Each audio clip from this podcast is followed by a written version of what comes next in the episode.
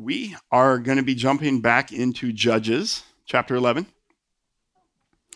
which is a wild thing, right?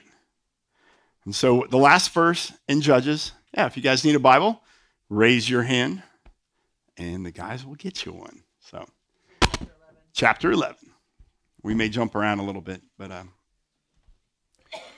the last verse in Judges, it says, Everyone did what was right in their own mind. Richard, is there one more? Everyone did what was right in their own mind, and there was no king in Israel. And that's a powerful statement, right? It's a reminder. When Jesus himself is not ruling in the, in the hearts of his people, when the God of Israel is not reigning, there's problems, right? To do what's right in your own mind. It's no different than what goes all the way back to the garden where they ate of the, the, the tree of the knowledge of good and evil and they became independent from God. You know, and we're, we're learning, hopefully, to become dependent upon God, right? Just to lean into Him, His strength, His wisdom, um, and have fellowship with Him in the midst of it. So we should pray. You know what? I, I want to read Psalm 14, and then we'll pray. Um, I was just kind of pondering over this last night. Maybe it speaks to somebody. It's uh, it's a reminder, right, that all have sinned and all have fallen short of God's glory. So, for the choir director, Psalm of David, verse 1, chapter 14 of the, the book of Psalms. The fool has said in his heart, There is no God. They are corrupt, they have committed abominable deeds. There is no one who does good. The Lord has looked down from heaven upon the sons of men to see if there are any who understand, who seek after God. They have all turned aside together and they have become corrupt. There is no one who does good, not even one. What an uplifting message, right? Do all the workers of wickedness not know who eat up my people as they as they eat bread or do they not call upon the Lord? There they are in great dread for God is with the righteous generation. You would put to shame the counsel of the afflicted, but the Lord is his refuge. Oh, that the salvation of Israel would come out of Zion. Yes. When the Lord restores his captive people, Jacob will rejoice and Israel will be glad. So, Lord Jesus, what an amazing psalm. Thank you, Father, that you love us. Lord, we were dead in our trespasses and sin, and you took on sin for us that we could become the righteousness of God, that you knew no sin, Lord, but you bore our sin and shame. And Lord, what an amazing thing. Thank you for the gospel. Thank you for hope that's found in you. Lord, thank you for choosing such simple people as us, Lord, to be your beacons of light in this world. And um, Lord, ask that you would speak to us through your word. Lord, what a privilege it is to know you and be known by you, Lord. Um, so fill us with your spirit. May we have ears to hear. In Jesus' name, amen. amen. All right, so good old judges. If, uh, if Psalm 14 doesn't ring true, where are you, judges? If Psalm 14 doesn't ring true, as we get in Judges, there's a reality. You know, we're dealing in a fallen world. And uh, it's pretty intense. So, we are looking at the judges, and we know that, as we talked about last week, that God desired to be the king of Israel, right, to rule over them. Even the name Israel means that. You know, the idea is governed by God or ruled, you know, by God. And um, the struggle is that they were Jacob, which means the same as my middle name, James, which means heel catcher, supplanter, deceiver, schemer, right? So he literally caught his brother's heel. Um, and we can be that way. We can scheme and supplant and do what's right in our own mind. You know, and not allow the king to be the king in our lives. And it's a wrestle. It's a wrestle, and God gives us choice. So, um, so we're going through this. The Lord's revealing that, you know what, people are broken, people are messed up. And so as we look in chapter 11, verse 1, we're looking at the next judge. Now, Jephthah, the Gileadite, was a valiant warrior, but he was the son of a harlot, and Gilead was the father of Jephthah. Gilead's wife bore him sons, and when his wife's sons grew up, they drove out Jephthah out and said to him, You shall not have an inheritance in our father's house, for you are the son of another woman. So Jephthah fled from his brothers and lived in the land of Tob, and worthless fellows gathered themselves about Jephthah, and they went out with him. What an amazing start. So, this guy named Jephthah, he's a valiant warrior, right? He's an intense guy but guess what? He was the son of a harlot. Now, I don't know if this is just eye opening to you, but he didn't have the choice to be born where he was born. He didn't have a choice to be born to whose family that he was born, just as you and I. And that's a weird thing. I will say personally, you know, I had the privilege of being a missionary in Ukraine and just got to serve people and um, just to love on precious people, right? Please keep praying for Ukraine, as right. I, yeah, the Lord is doing a good work. I do believe in the midst of all the darkness, right? And just pray that that God's people would continue to rise up in prayer and be bold and that, that, know, just yeah, just be praying. Anyways, one of the things that I learned, and it took me years to learn, was that I was no better than the Ukrainian people.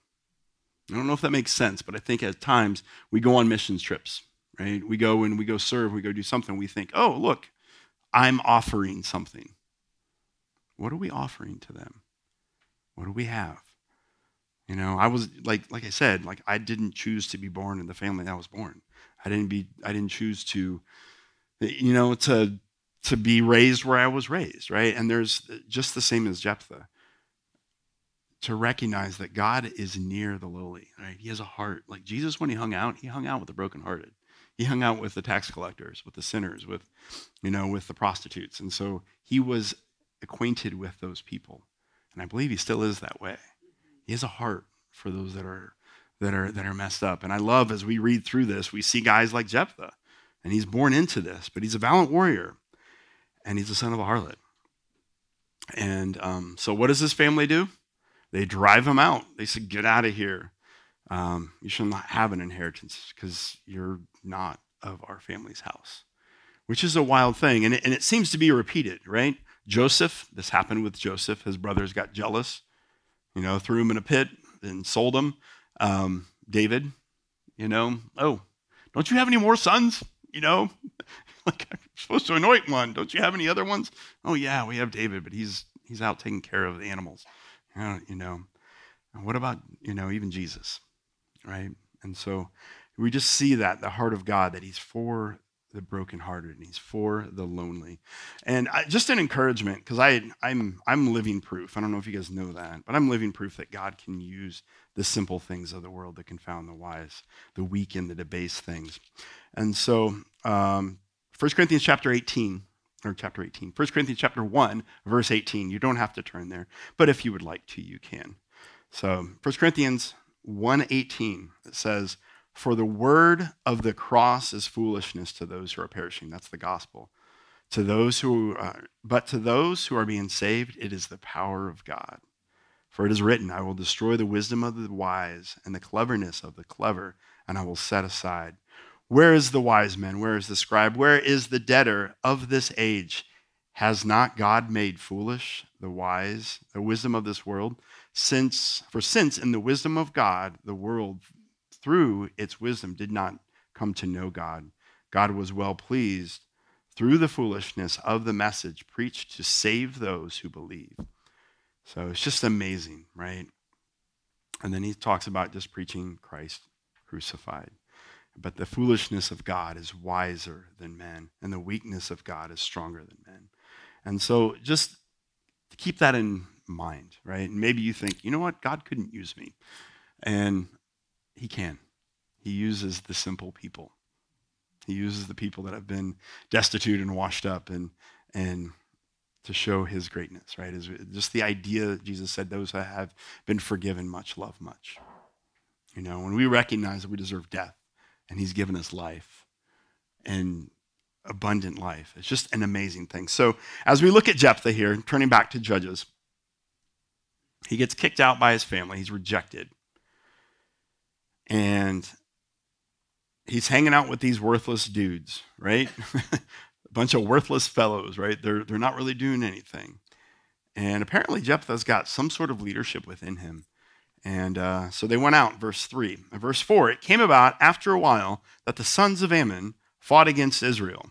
And when the sons of Ammon fought against Israel, the elders of Gilead went out to Jephthah from the land of Tob, and they said to Jephthah, Come and be our chief, that we may fight against the sons of Ammon.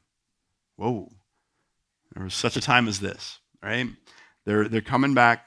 These guys are coming back and saying, Hey, I, we want you to stand up.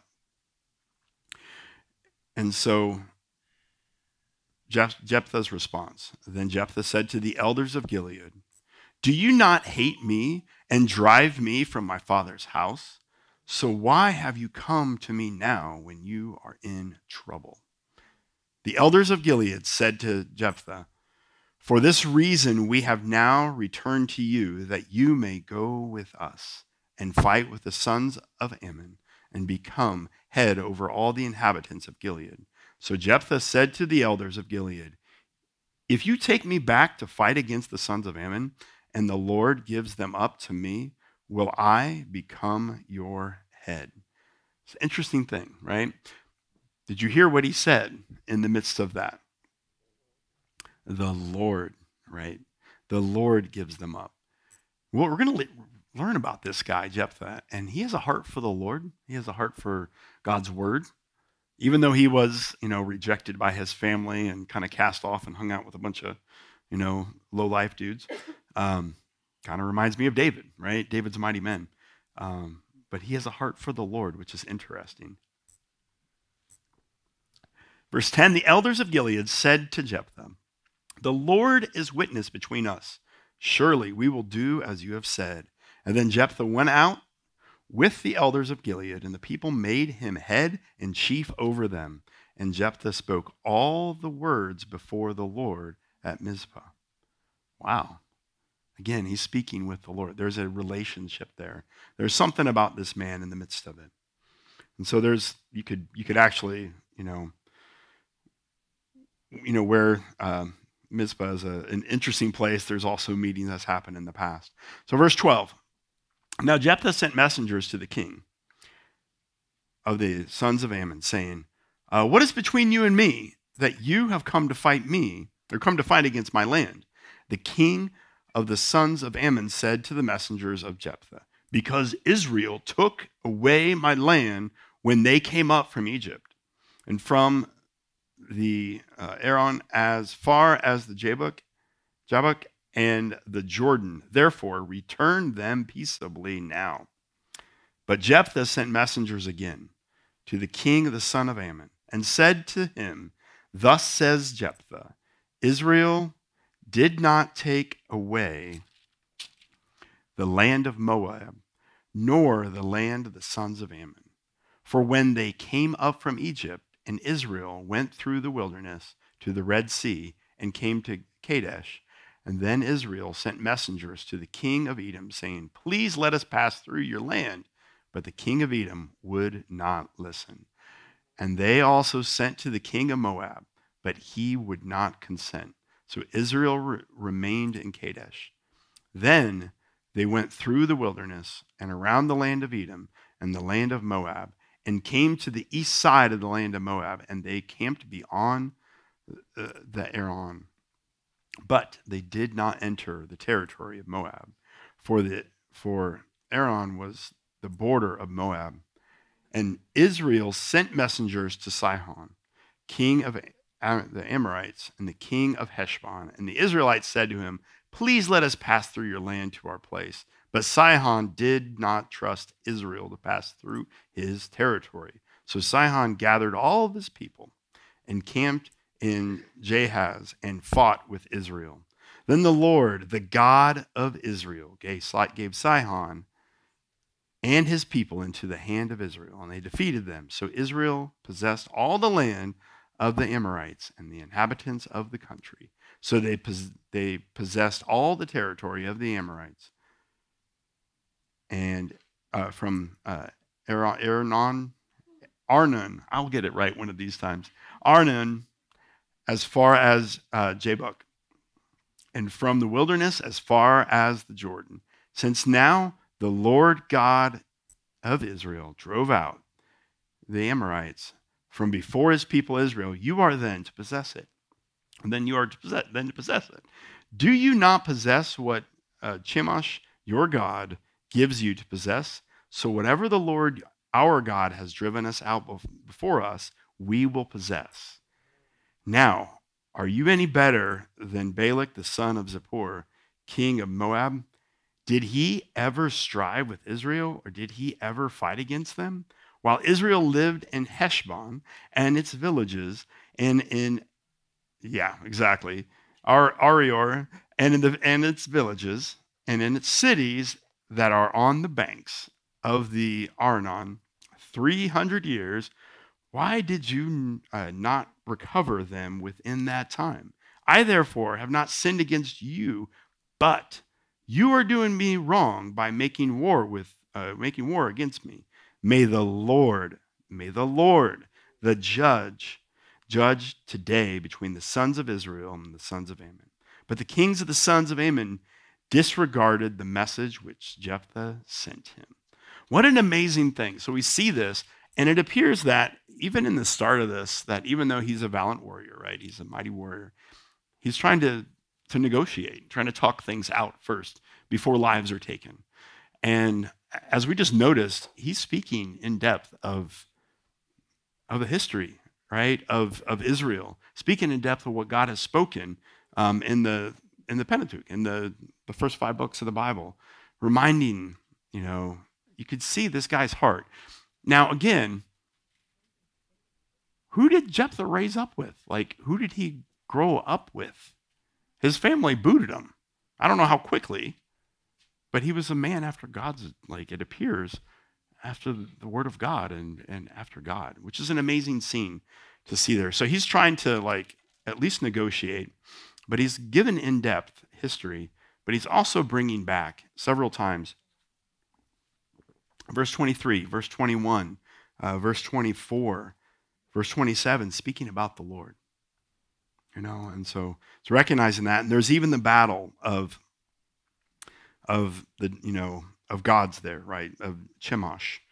And so we see that this is going on. And so what happens?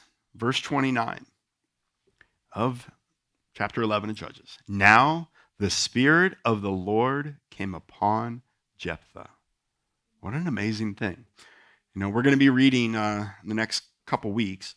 Um, you know, we read about Jephthah and the Spirit of the Lord coming upon him. We also read about this wild dude named Samson and the Spirit is upon him. You know, and uh, what an amazing scene. And, and we need, you know, it's an interesting thing in the Old Testament when we see the Spirit come upon people because it's not common. One of the amazing things is the, the new covenant that we are dwelling in right now is that God was going to remove the heart of stone from us, and He was going to put a heart of flesh within us and put His Spirit within us and cause us to walk in His way.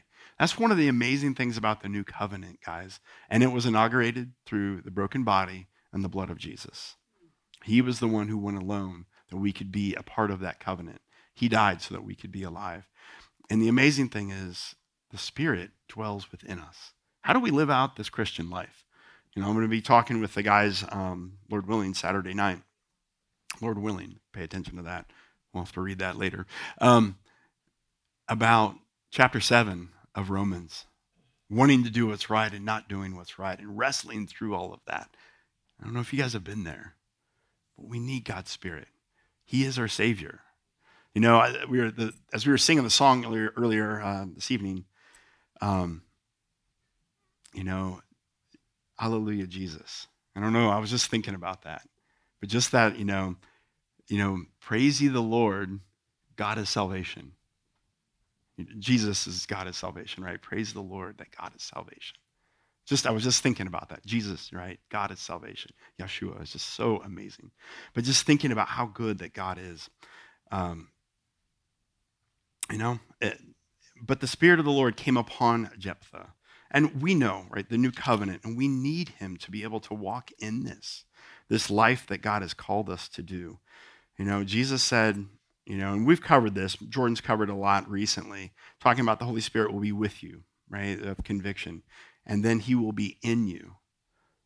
And then after that point of salvation, when he's in you, he will come upon you with power. Jesus said, You shall be my witnesses to Jerusalem, to Judea, to Samaria, to the remotest parts of the earth, to be witnesses of Jesus, to be empowered.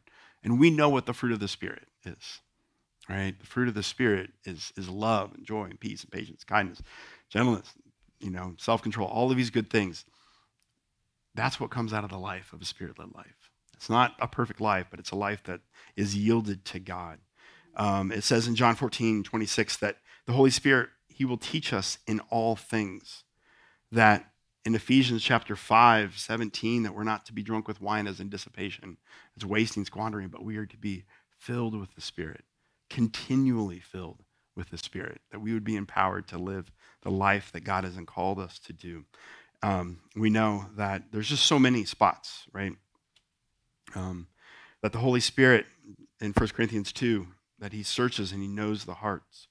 And, you know, that we can grieve the Spirit of God, that it's just all of these things. It's an amazing picture. And so to be reminded that we need the Spirit of God, and he's our continual help. My students this morning, we were, I guess it was this morning, it's before noon. It was afternoon too.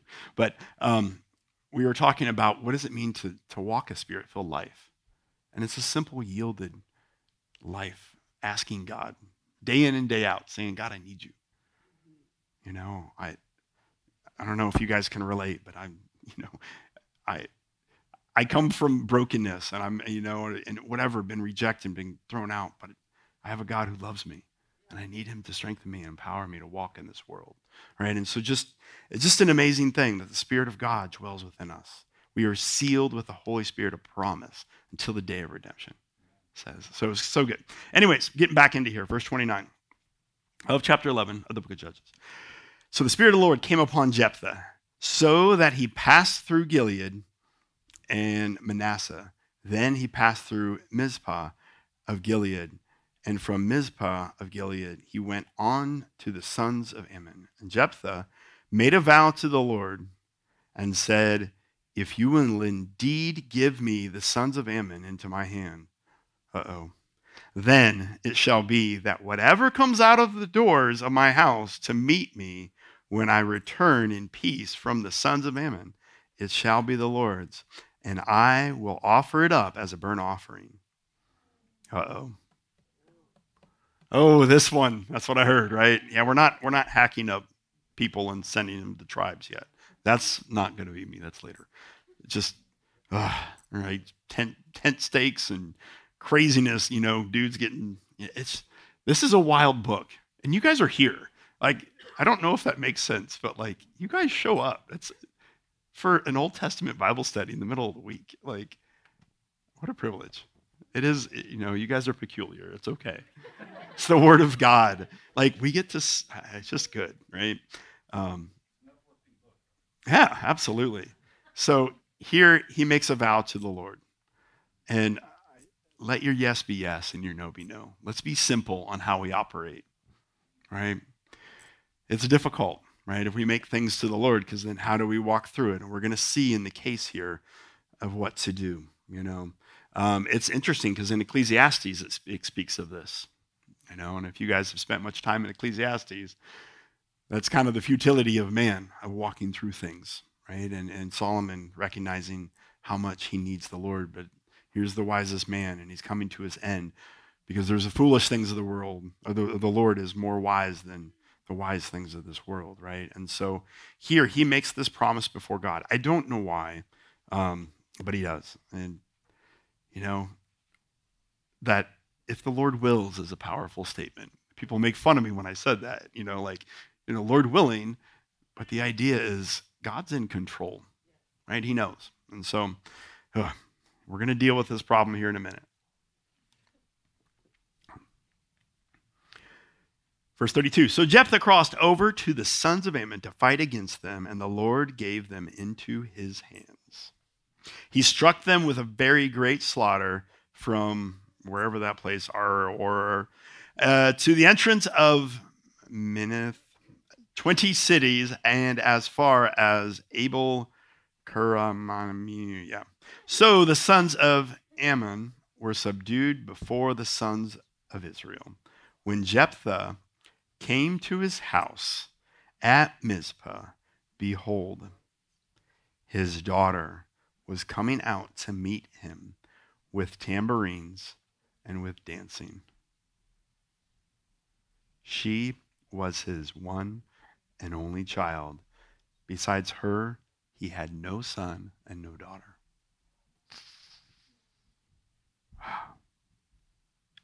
When he saw her, he tore his clothes and said, Alas, my daughter, you have brought me very low, and you are among those who trouble me, for I have given my word to the Lord, and I cannot take it back.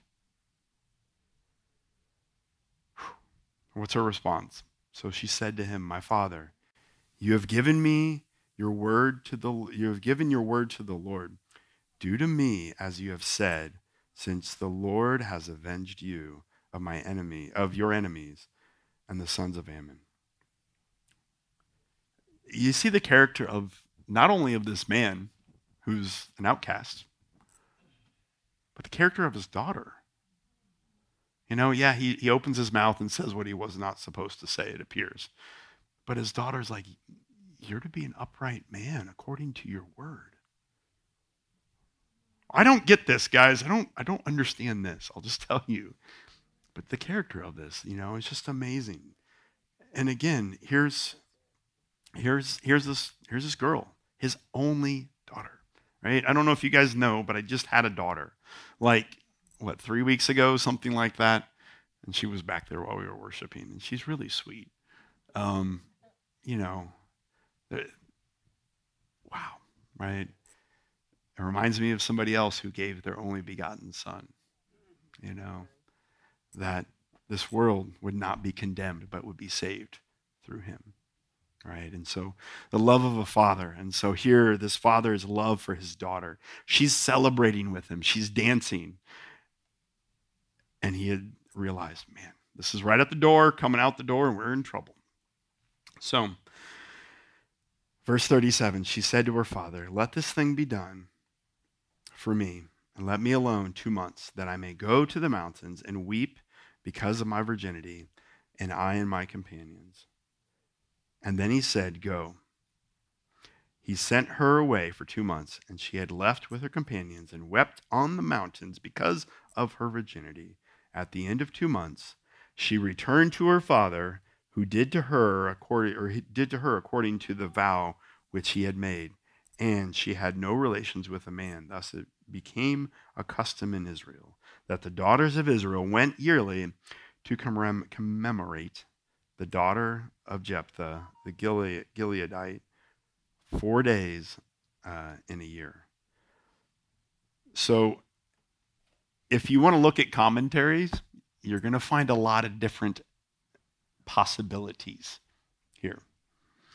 Um, we know in Leviticus 18:21 and Deuteronomy 12:31 that God forbid, right? That God forbid human sacrifice. One of the issues of these nations that were surrounding around Israel is that they killed their children. You know? And so God forbid human sacrifice. So there's a conundrum here. There's a problem. How do we walk through this? What do we do? Here's a man who was filled with the Spirit of God. And here he made a vow to the Lord and says, I must keep it. And so there, there's a lot of different, you know, I've read different things and listened and was trying to figure out what in the world is going on. And uh, back in verse 31, I, there's here's one thing. This is Warren Wiersbe. He had said back in verse 31, it could be translated that I will offer it up as a burnt offering, and the and can be translated or I will offer it up as uh, a, like an or. Okay, and so she shall be the Lord's, or I will offer as a burnt offering. And so some people believe that um, just as Samuel was dedicated, right, to the temple, and that you know basically Samuel was raised in the temple, that that was going to be her, that she wasn't going to be sacrificed, but there was going to be a sacrifice in the place, and um, and that she was she was going to be given to the Lord. I don't know. That's a much easier one to settle on my heart. I will let you know, right? Um, even though we see the love of, of, the father and the daughter there and just the, the care for one another truly and the care for the Lord and to honor him. Um, I don't know, right? To me, it doesn't make any sense.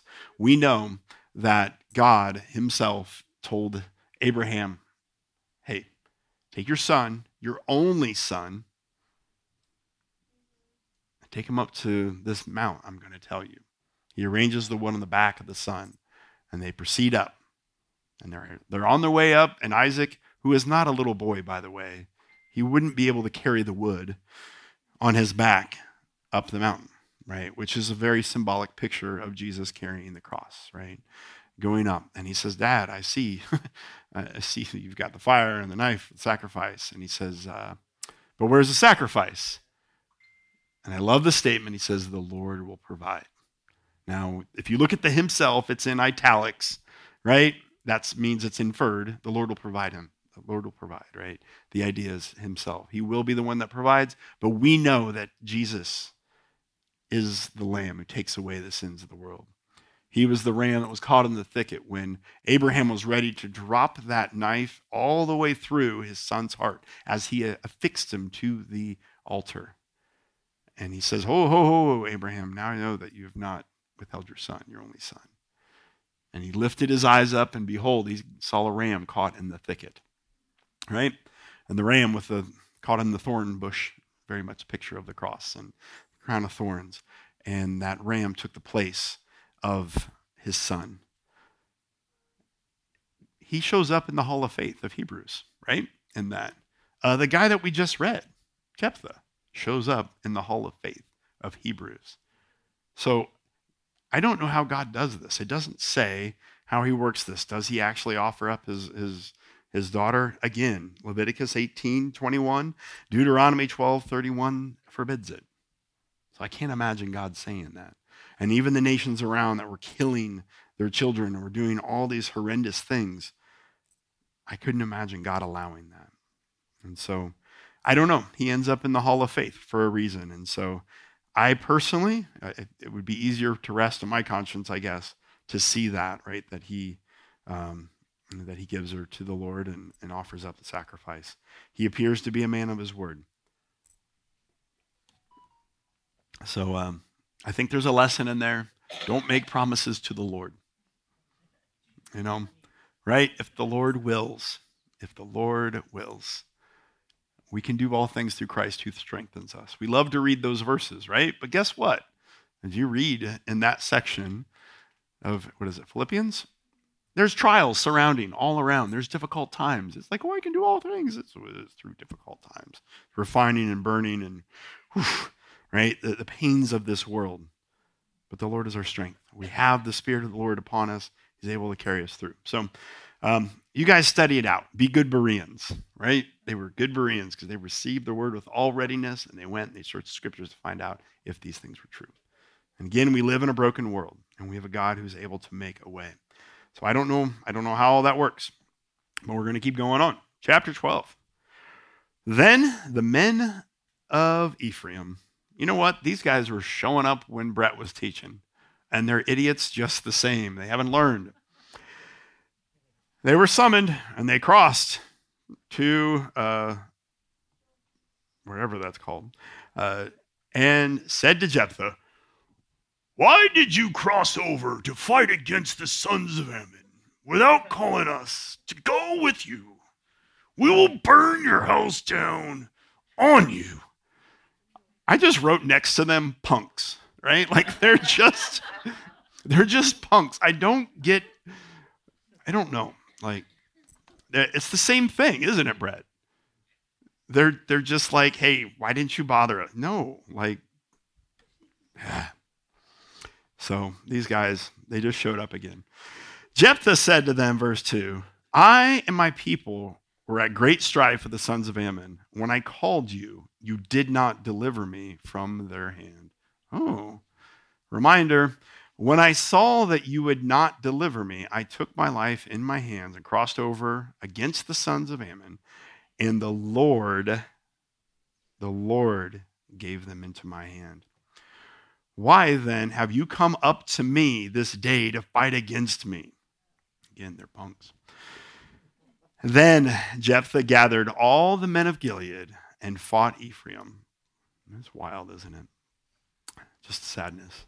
And the men of Gilead defeated Ephraim because they said, You are fugitives of Ephraim, O Gileadites, in the midst of Ephraim and in the midst of Manasseh. Then the Gileadites captured the, the Fords. Mine says Fords. It could be Chevys or Dodge. Um, of the Jordan opposite of Ephraim. And it happened when any of the fugitives of Ephraim said, Let us cross over. The men of Gilead would say to them, Are you an Ephraimite? If he said no, then they would say to him, Say Chowda. No, uh, say now uh, Shibboleth. And they would say Sibboleth, for they could not pronounce it correctly. Then they would seize him and slew him at the fords of the Jordan. Thus they fell at a time 42,000 of Ephraim. So, uh, isn't it amazing? Like, it's the word of God. It's here. We're reading it. We're going through it. And so they, they would call him out, and that was that. So, um, verse 7 Jephthah judged Israel six years.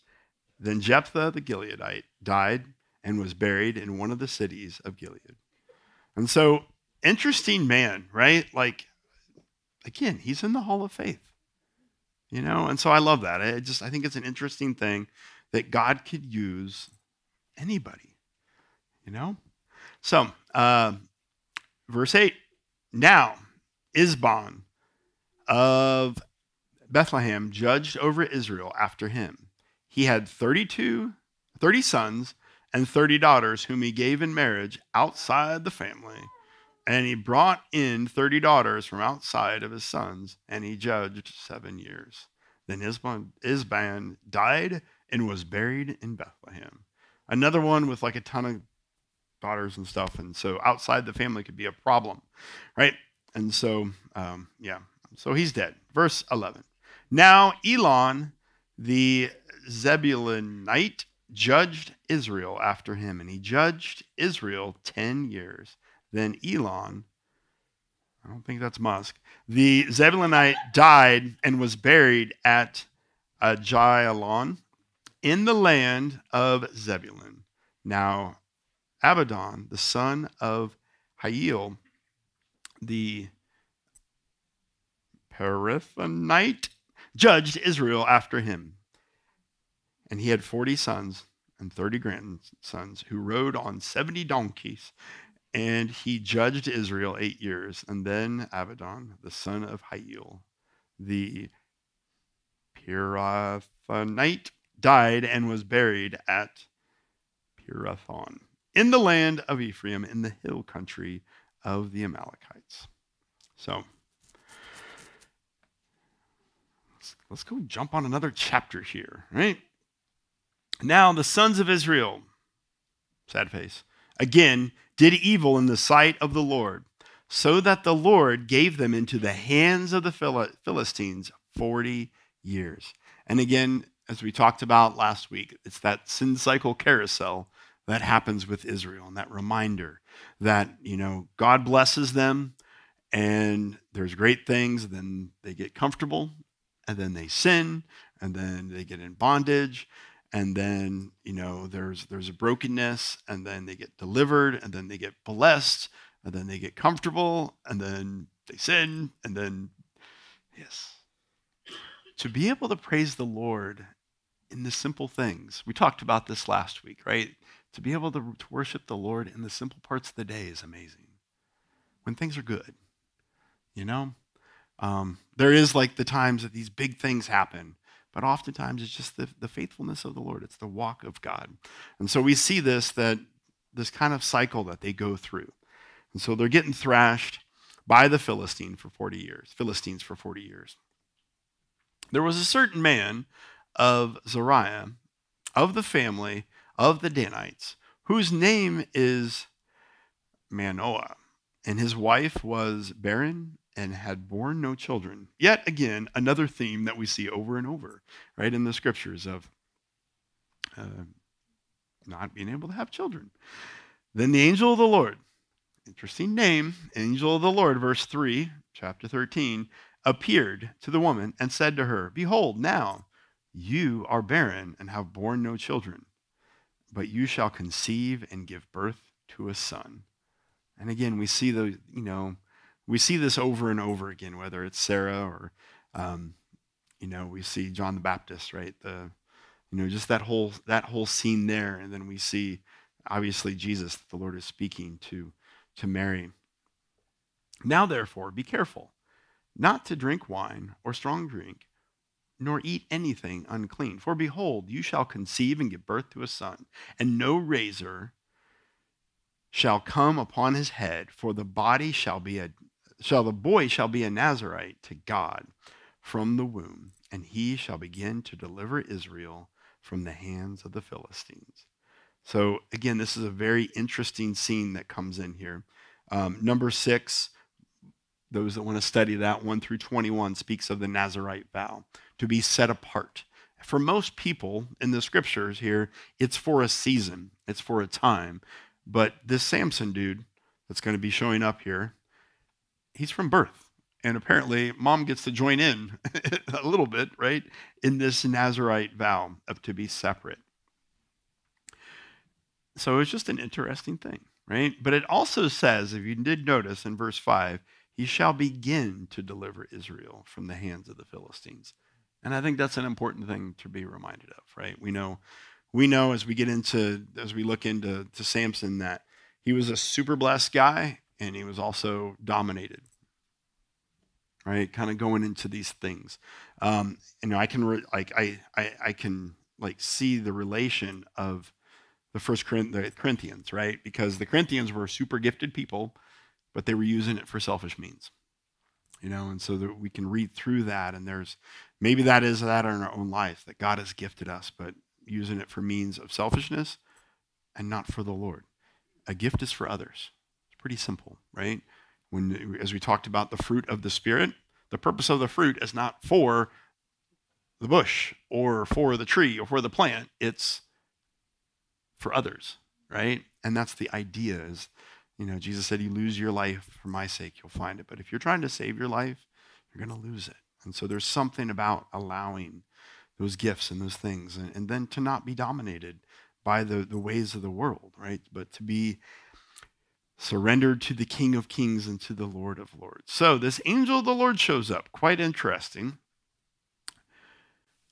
Verse 6 Then the woman came and told her husband, saying, a man of God came to me, and his appearance was like the appearance of the angel of God. Very awesome. And I did not ask him where he came from, nor did he tell me his name. But he said to me, Behold, you shall conceive and give birth to a son, and you shall not drink wine or strong drink, nor eat any unclean thing, for the boy shall be a Nazarite to God from the womb till the day of his death. So there's something special about this guy that's coming in. Then Manoah entered, uh, and, I'm sorry, entreated the Lord and said, Oh Lord, please let the man of God whom you have sent come to us again, that he may teach us what to do for the boy who is to be born. I have no idea why he's asking. Like, I want to get a part of this too.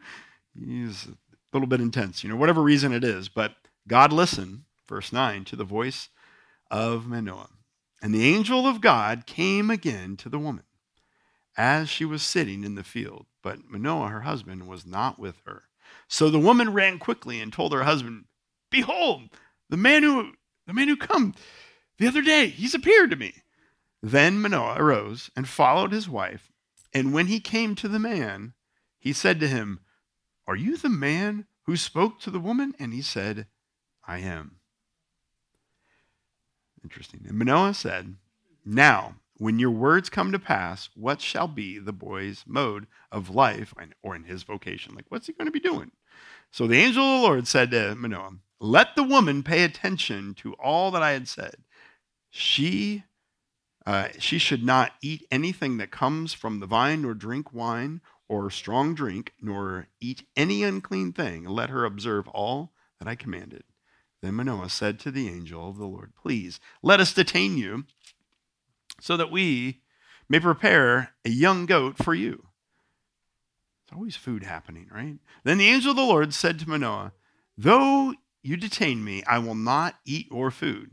But if you prepare a burnt offering, then offer it to the Lord. For Manoah did not know that he was the angel of the Lord. Now, who is the angel of the Lord? I believe it's Jesus showing up in the Old Testament. I'm the one that thinks that it was Jesus walking in the garden in the cool of the day, coming to fix the problem that Adam and Eve just invited into all of creation. God is so intimately acquainted with our world. I don't know if that makes sense. Yet he is altogether separate, if that makes sense. Like he is so far beyond us, but yet he humbled himself to be in with us, right? He's near it's just it's just amazing, right? He was acquainted with grief. Like he knows what we've been through. He's a God that can relate to us. Not that he had to, but he did because he's just amazing.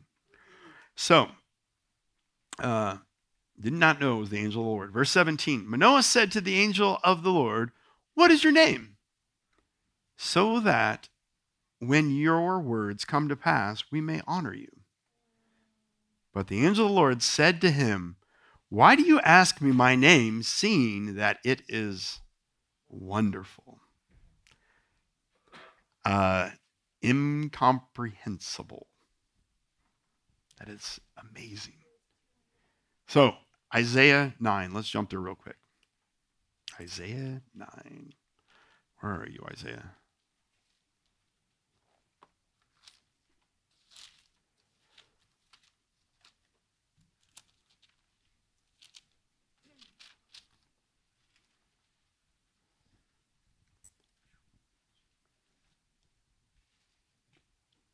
Mm.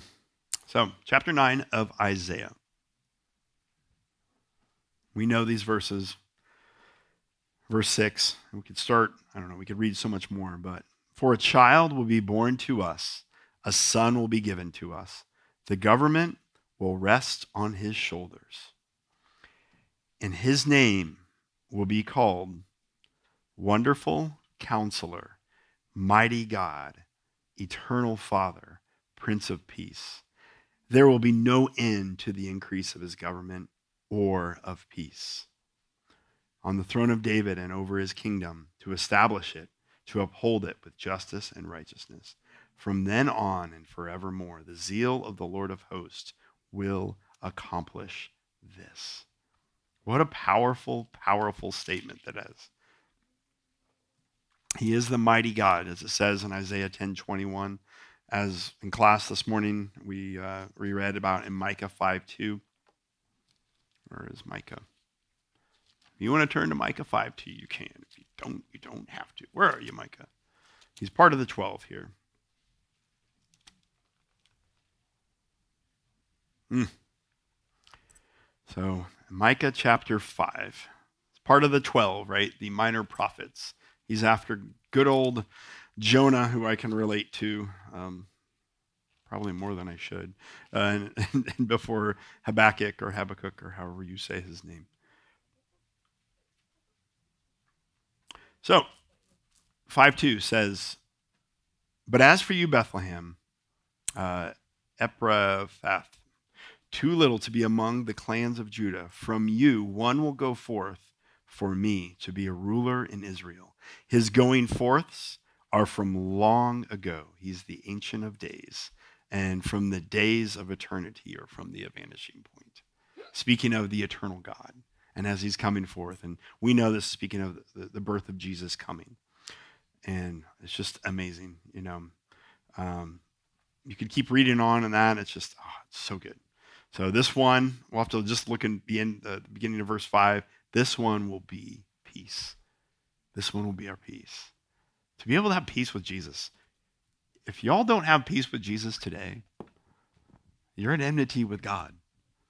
If you are in your sins, you're trapped. But He's the God of peace.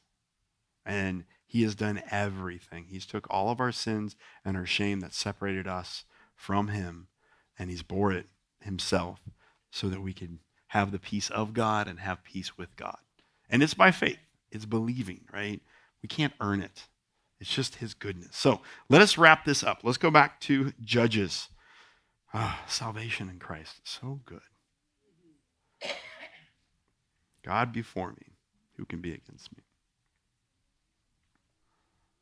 All right, so we are in verse 18. Why do you call my name? Why do you ask my name, seeing that it's wonderful?